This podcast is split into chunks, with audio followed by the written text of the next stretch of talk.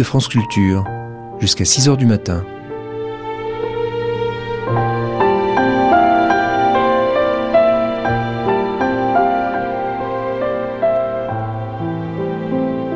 France Culture la nuit, une mémoire radiophonique.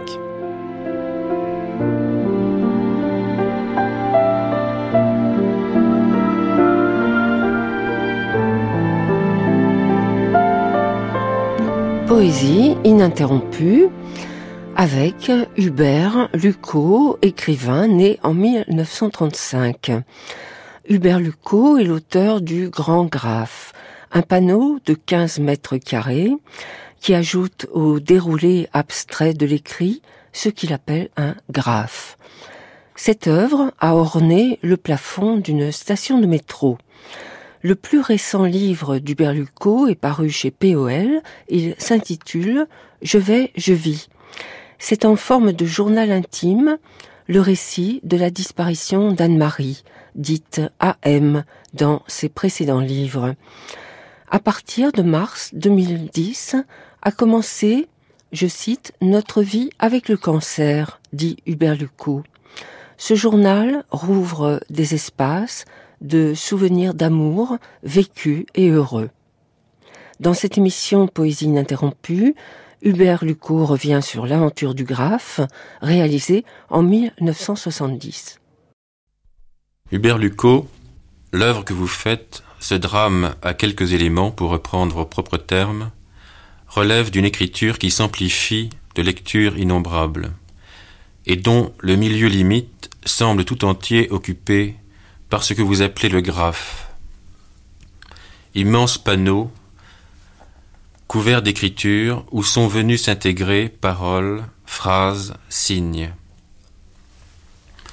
Votre espace mental, vous l'écrivez pour vous voir, et pour voir ceux qui le lisent. Votre langue, manipulant l'ordre des mots, ne prolonge pas, mais sous-tend ce qu'elle emboîte et ce qu'elle intègre. Elle devient alors un monde écrit au milieu des lectures qu'elle suscite. Vous écrivez en direction de la langue, de l'inconscient et de la permanence familiale. Comment rendez-vous présent cette manœuvre de l'esprit et ce mouvement triple ? Je pense que je fais une intégrale ou une série d'intégrales. Et je crois que j'ai écrit au début de Jacques Regroupé, la littérature prend différentiel sur le monde. Ce qui m'intéresse, ce sont les contradictions, les clivages, le fait que chaque chose, dite ou non dite, ou pas encore dite, ou dite sans qu'on ne l'ait entendue, contient d'autres choses. Disons que je suis dialecticien, enfin j'ai une formation dialectique. Maintenant, y a-t-il un milieu propice à cette pratique? Est-ce le graphe? Il me semble qu'il faut préciser ce qu'est le graphe. C'est effectivement un panneau de 15 mètres carrés d'une fine écriture et qui n'est pas écrite vraiment de gauche à droite et de haut en bas. Des morceaux s'équilibrent, des tas de morceaux sont proches et il y a entre eux une compétition ou bien il peut y avoir déduction. Avant d'être cela, le graphe, c'est une certaine coupure dans mon œuvre, c'est-à-dire que je l'ai écrit, ce graphe, entre 70 et 71. Alors il y avait avant le graphe, c'est-à-dire de longues années d'écriture, et puis la nécessité du graphe. C'est-à-dire que un jour, j'ai voulu ne pas raturer, ou disons, raturer autrement ce que j'écrivais et qui contient, comme je le dis toujours, quelque chose d'autre. Eh bien, il fallait que ce quelque chose-là soit présent. Et ce quelque chose d'autre, effectivement, relie la première chose. Et les gens qui me liront lisent et la première et la dernière chose. Donc il y a emboîtement, comme vous l'avez dit. Et faut-il démêler tout ça ou en rendre compte? C'est là la question que je me posais depuis très longtemps. Et j'ai pris des modèles d'abord très bien connus, très simples. Vous parlez d'une vie familiale, mais c'est aussi un pot de fleurs. Je ne peux pas parler de vie familiale, mais de permanence familiale. Oui.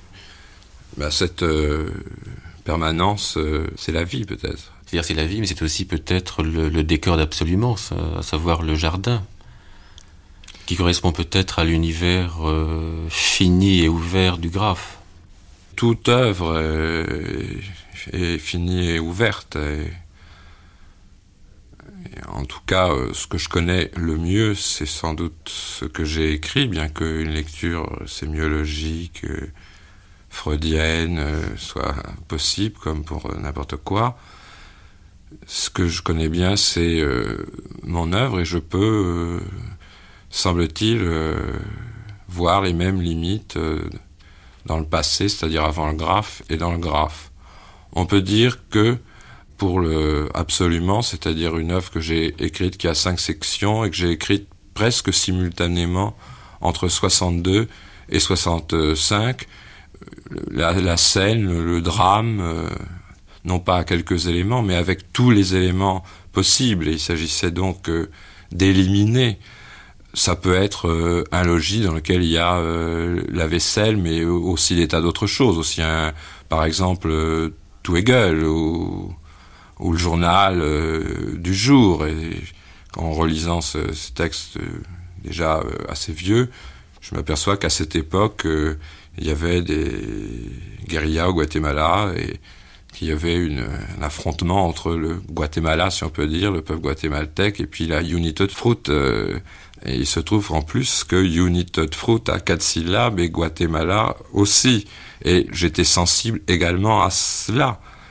Donc je suis, un réaliste, c'est-à-dire que je vois les choses sur différents plans et j'essaie d'indiquer ces différents plans et le passage et, j'allais dire, l'objection. Mais pour le Graphe, il y a eu des doublements. Je veux dire, il y a eu l'écriture proprement dite du Graphe, et ensuite ce que vous appelez sa version linéaire. Sa version linéaire, je l'ai faite 4 ans après seulement.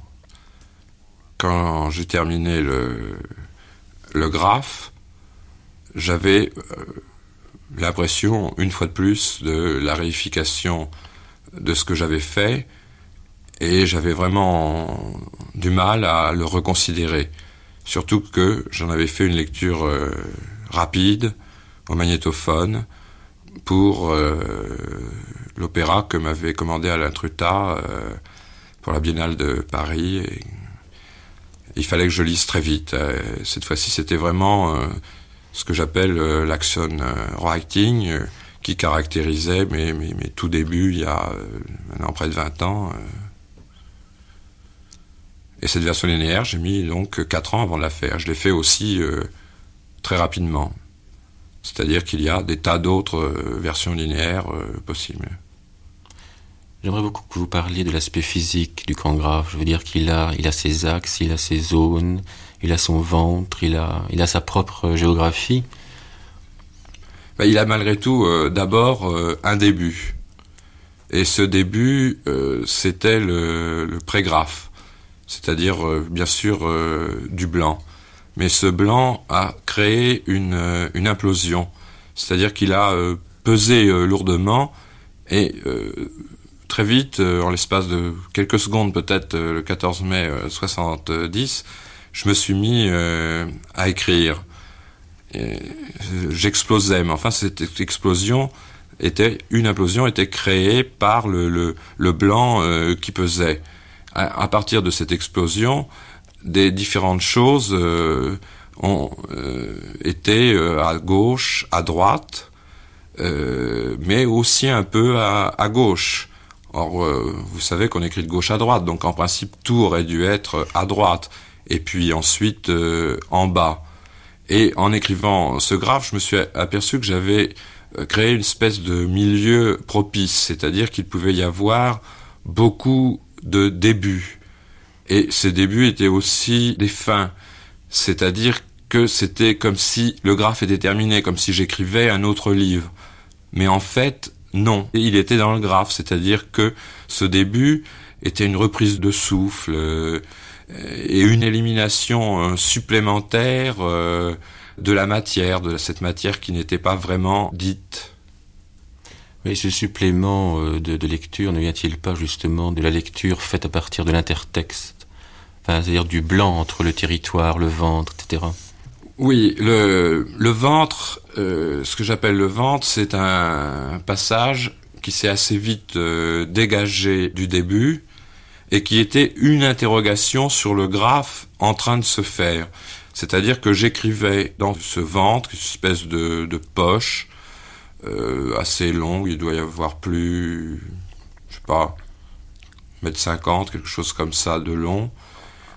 J'écrivais dans ce ventre là, mes interrogations. Est-ce que ce graphe pouvait se faire? Est-ce qu'il était en train de se faire? Quant au territoire, qui font évidemment allusion au go, c'est vraiment un désir, de même que le désir tout puissant de faire un graphe au début m'a conduit à le faire. Les territoires, c'était vraiment le désir que le monde soit désigné. Je ne dis pas qu'il entre dans le graphe, il y entrait, mais qu'il soit désigné.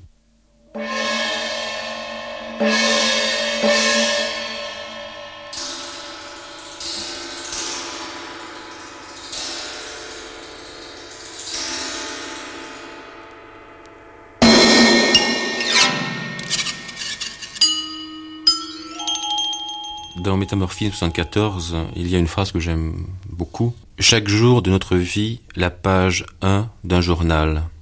Plan mondial à chaque fois du pauvre jour.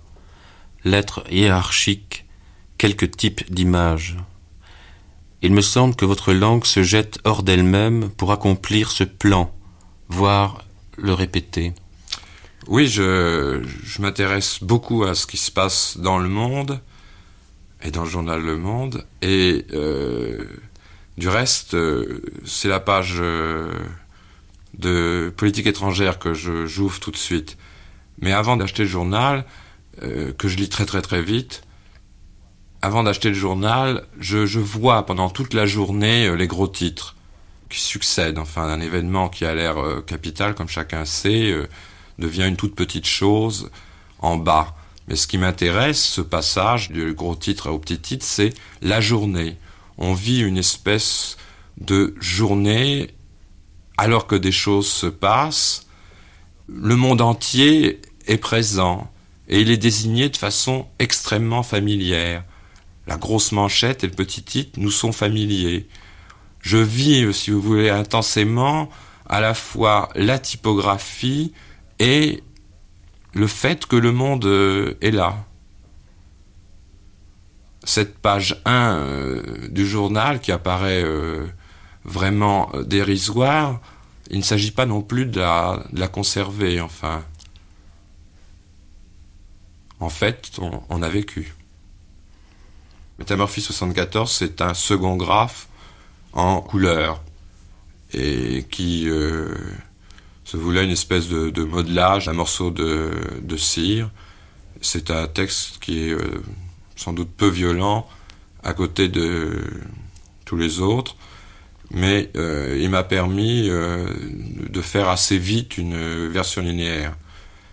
Et ce qui comptait pour moi, c'était la possibilité de faire un jour une version linéaire du graphe. C'est donc la première version linéaire d'un graphe.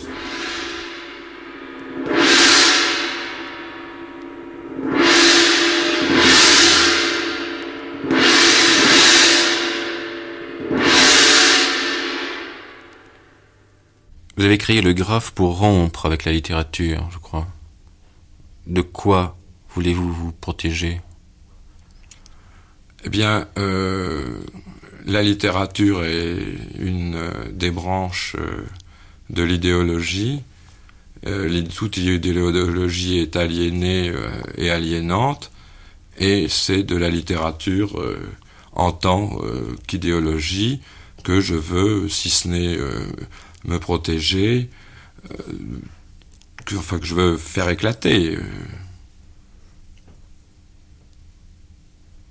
Et il n'empêche qu'il pourra peut-être qu'un jour il n'y aura plus du tout de littérature, qu'il n'y aura pas d'idéologie, mais il y aura toujours le langage et des choses.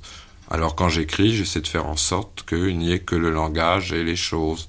Je veux faire dépérir l'idéologie, la conduite acquise, exactement, enfin, comme il faudra bien faire dépérir l'État.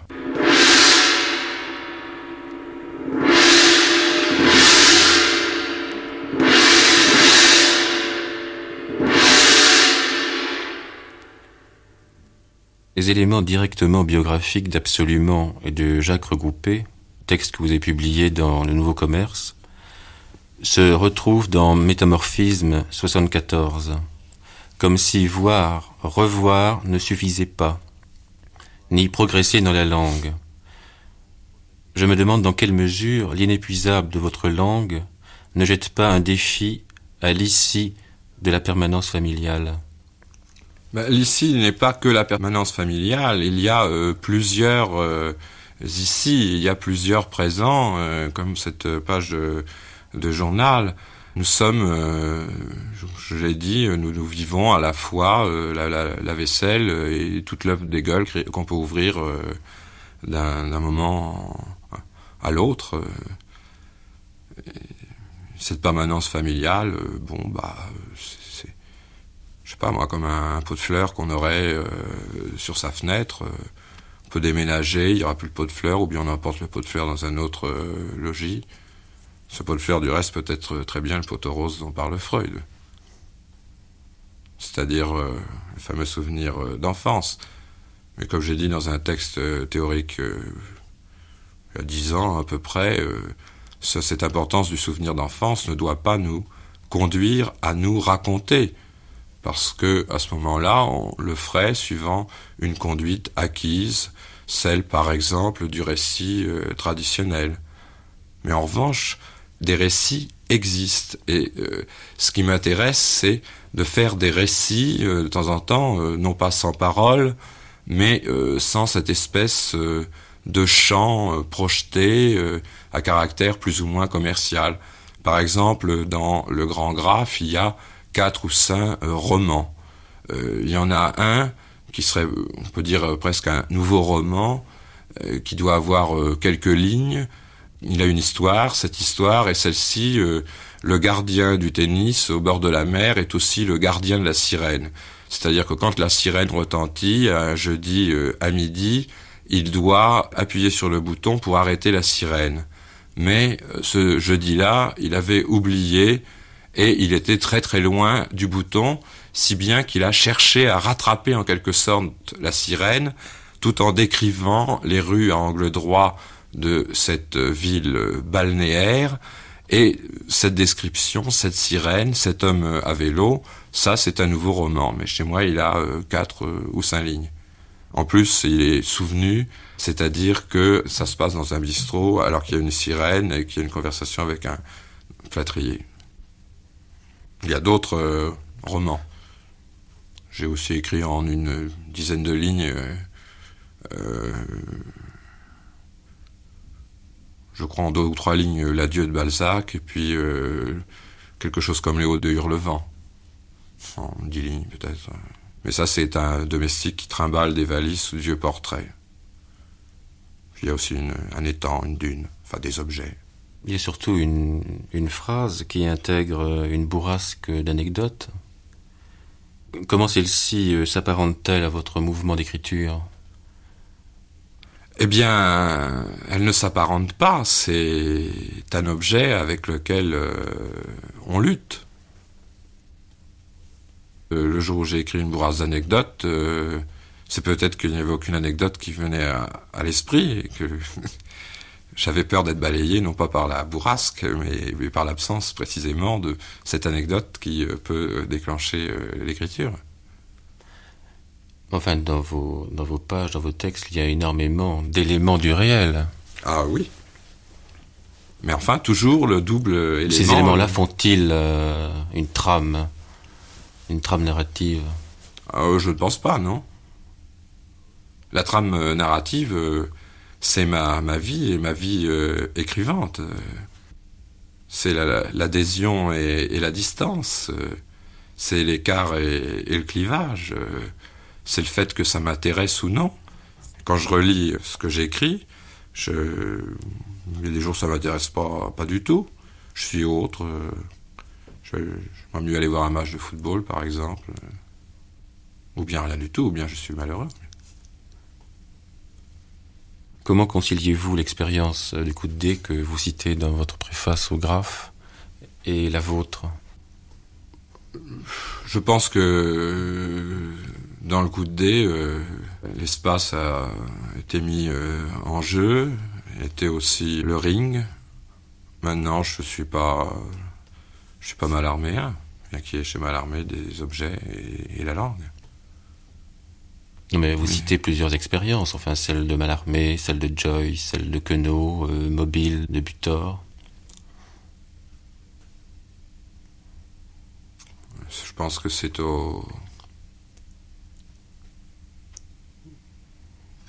à une histoire de la littérature qui sera faite sans doute plus tard, puisque la diachronie pour le moment est généralement un caractère scolaire. Et je pense, enfin là, je ne veux pas entrer dans un débat sur l'histoire de la littérature. Disons que depuis assez longtemps, des gens se sentaient coincés par la conduite linéaire, pour la bonne raison que personne dans la vie ne parle de façon linéaire. Et aussi parce qu'un écrivain a plusieurs choses à dire en même temps, et qui se contredisent, parfois non, qui se complètent, mais enfin souvent qui se contredisent. Alors ce désir de multiplication ne doit pas être évidemment mécanographique, ça n'a aucun intérêt, ou alors c'est de la paresse, on écrit un poème en espérant que ça en fera 1 milliard. Mais je ne pense pas que le débat soit là. Le débat est entre les mots et la langue et ce qu'on vit, et si on peut vivre en écrivant. Moi je ne sais pas si on peut vivre en écrivant. Mais vous attendez beaucoup du lecteur, enfin... Le lecteur vous renvoie une lecture qui vous semble nécessaire. Oui. Mais enfin, ce que je désirais, c'est que le lecteur, pour le graphe, finisse par faire son graphe, c'est-à-dire couvre le mien de graffiti, par exemple. Mais très souvent, c'est assez pauvre. Justement, à la Biennale de Paris... Les quelques graffitis que j'ai vus étaient au niveau d'ultra-codé, enfin du numéro de téléphone. Est-ce que c'est pas une réponse ? Pardon ? Justement, cet ultra-codage. Est-ce que ce n'est pas une réponse au vôtre ? C'est-à-dire que le panneau était plaisant. Je crois que si on a à écrire, il faut peut-être mieux écrire sur un panneau plaisant comme ça que sur un mur ou une feuille de papier qui peut se perdre. Le texte auquel vous travaillez en ce moment, Fané-les-Nuées, se présente sous la forme d'un graphe à 3 dimensions. Je désirais que ça se présente sous la forme d'un graphe à 3 dimensions, c'est-à-dire qu'il puisse y avoir des arrière-plans. Mais en fait, il y a toujours, dans n'importe quelle écriture, des arrière-plans, par exemple au niveau de la parenthèse. Quand j'ai commencé à écrire Fané-les-Nuées, je n'avais pas terminé une assez bref tragédie, Prométhée, d'après Eschyle. Et je pensais que la présence du double Prométhée, c'est-à-dire le Prométhée d'Eschyle et celui que j'étais en train d'écrire, était très très loin en arrière de ce nouveau graphe, 4e graphe. Et puis je pensais que des tas d'autres choses étaient en arrière. Et donc cet en arrière, il faut le noter par différentes manières. Cézanne, je répète, est peut-être maître le plus important, arrive à faire cet en arrière sur le plan sans arrière, sur le plan. Pour le moment, je ne travaille pas en 3 dimensions, mais enfin, il y a beaucoup d'en retrait, d'en arrière, j'ai inventé, si on peut dire, certains signes typographiques pour indiquer cette espèce d'écho ou d'anticipation. Je trouve que votre manœuvre est assez géométrique dans la mesure où elle a besoin du carré, du rectangle. Il y a tout un jeu des formes dans votre phrase, dans votre travail. Oui, c'est sûr. Une volonté de construction, un peu comme dans la volonté de Mondrian, par exemple, ou de Cézanne. Oui, parce que la construction est sans doute la grande distraction, le divertissement pascalien. La peur de la mort, et on construit une ville, et maintenant savoir comment on mettra le cimetière dans cette ville. On peut l'exiler, on peut n'indiquer que le cimetière, c'est-à-dire chemin du cimetière, à gauche, à droite, et puis j'aurais pas de cimetière par exemple.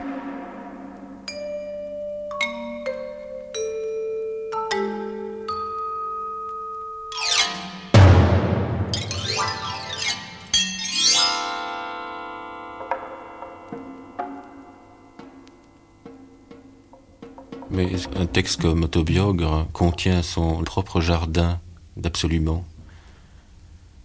Oui, il le contient. Mais alors cette fois-ci, il le contient au niveau de plans finement dessinés.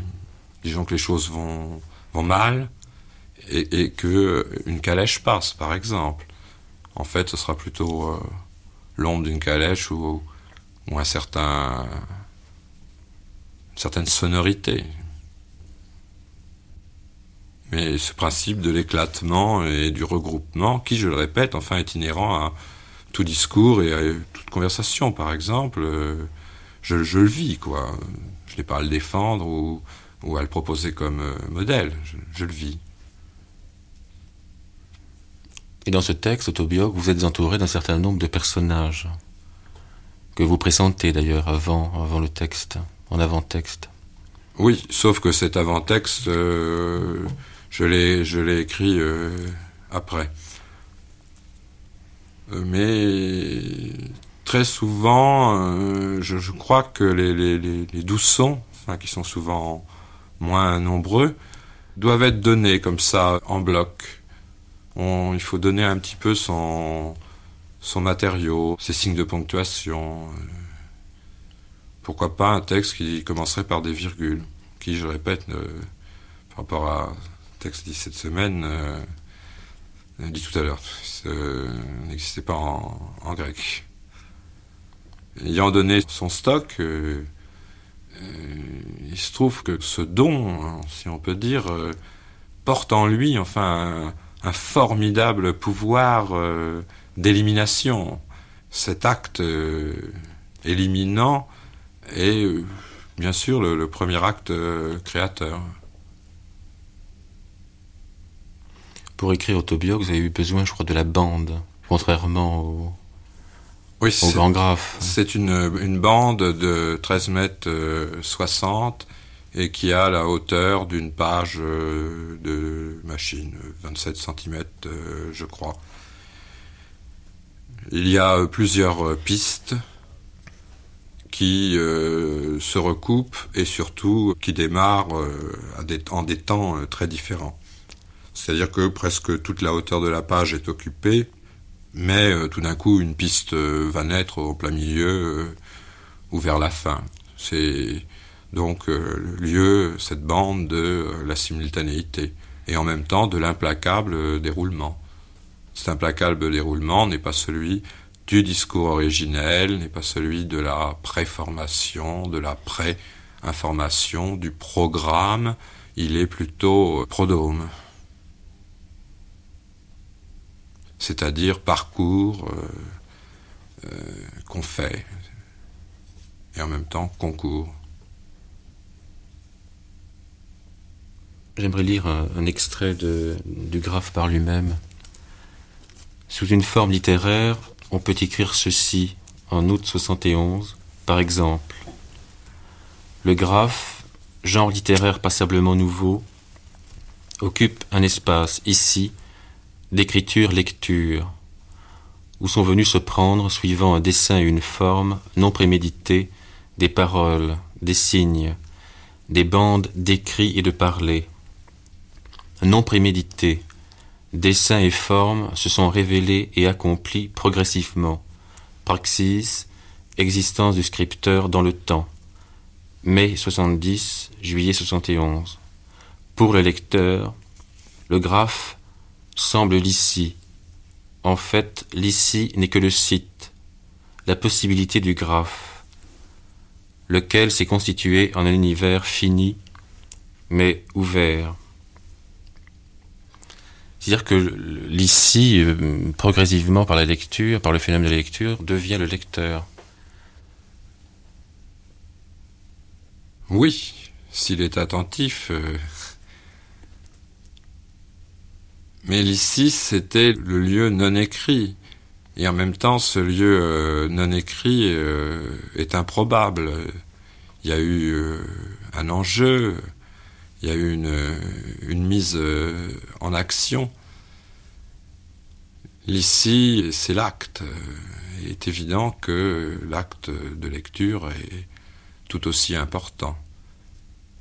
Mais je le répète, l'acte aussi de faire son graphe. Enfin, on ne sort pas, je pense, indemne d'une lecture dans laquelle on est entré. Mais vous précisez... occupe un espace ici d'écriture, lecture. C'est-à-dire que l'acte est double. Bien sûr. Du reste, j'ai souvent l'impression que mes textes font plus ou moins de même. Il faut être très, très attentif. L'acte manqué est, comme on le sait, beaucoup plus révélateur. Et moi, je...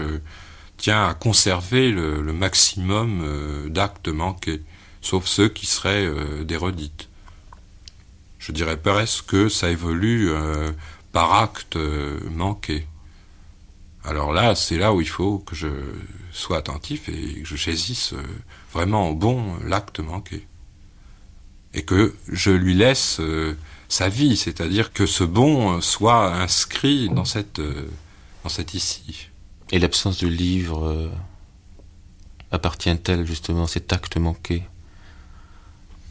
Non, je ne pense pas. Je désire que les choses soient captées au plus près. Dans un livre, il est probable que l'acte de tourner les pages pourrait devenir l'essentiel. Je crois que Gide a dit qu'aussi passionnant que soit un livre, on le soupèse et on regarde où en est la fin. Enfin, en fait, on tourne dans un livre. On prend Montaigne souvent en plein milieu. Mais ce milieu contient le début et aussi la fin. Soit qu'il la projette, soit que la fin, chez Montaigne, ait été écrite... avant le début, re-raïté, si on peut dire, une nouvelle fois. Alors il me semble que ce livre est un espace euclidien et dont la discontinuité est fausse.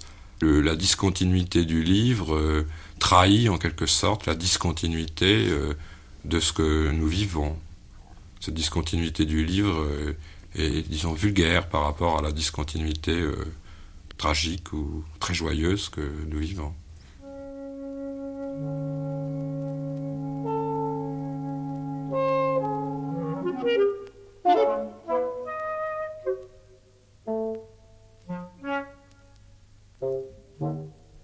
Hubert Lucot a publié notamment dans Tel quel, libretto 1962, dans Le Mercure de France, Jeu de Tokyo 1965, dans Le Nouveau Commerce, Le Jardin 1967, Jacques Regroupé 1969, Masse du mental juvénile 1970, dans La Traverse, Absolument 1970, 1001 fragments d'Axe, 1971. Dans Fragment Information, 1970. Dans Exit, Autobiogre d'A.M. 75, 1975. Hubert Lucot a écrit pour l'atelier de création radiophonique de France Culture, Opéra pour un graphe, musique de Marcel Goldman, 1972, et un oratorio, Hervé, qui sera prochainement diffusé.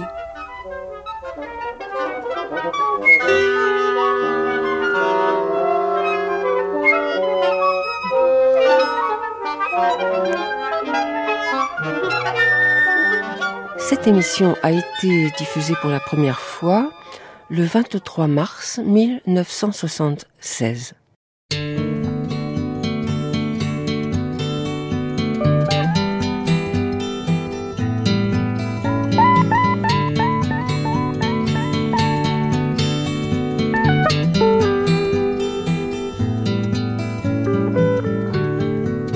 Who can know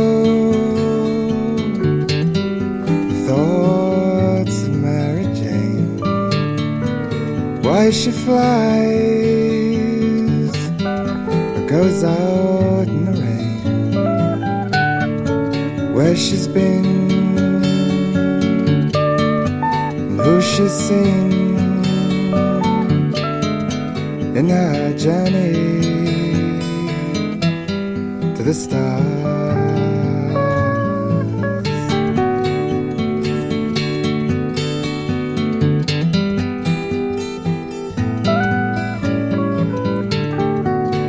Who can know the reason for her smile? What are her dreams when they've journeyed for a mile? The way she sings and her long forgotten rings make her the princess of the sky.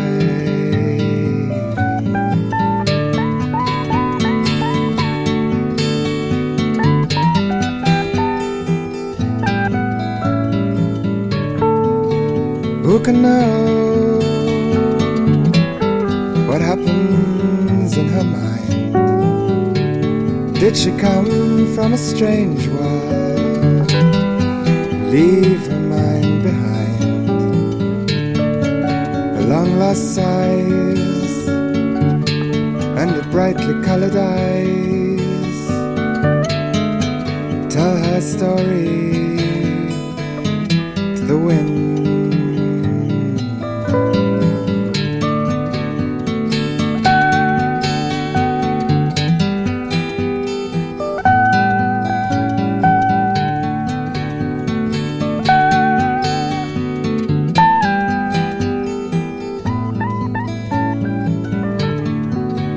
Who can know the thoughts of Mary Jane? Why she flies or goes out in the rain? Where she's been and who she's seen in her journey to the stars.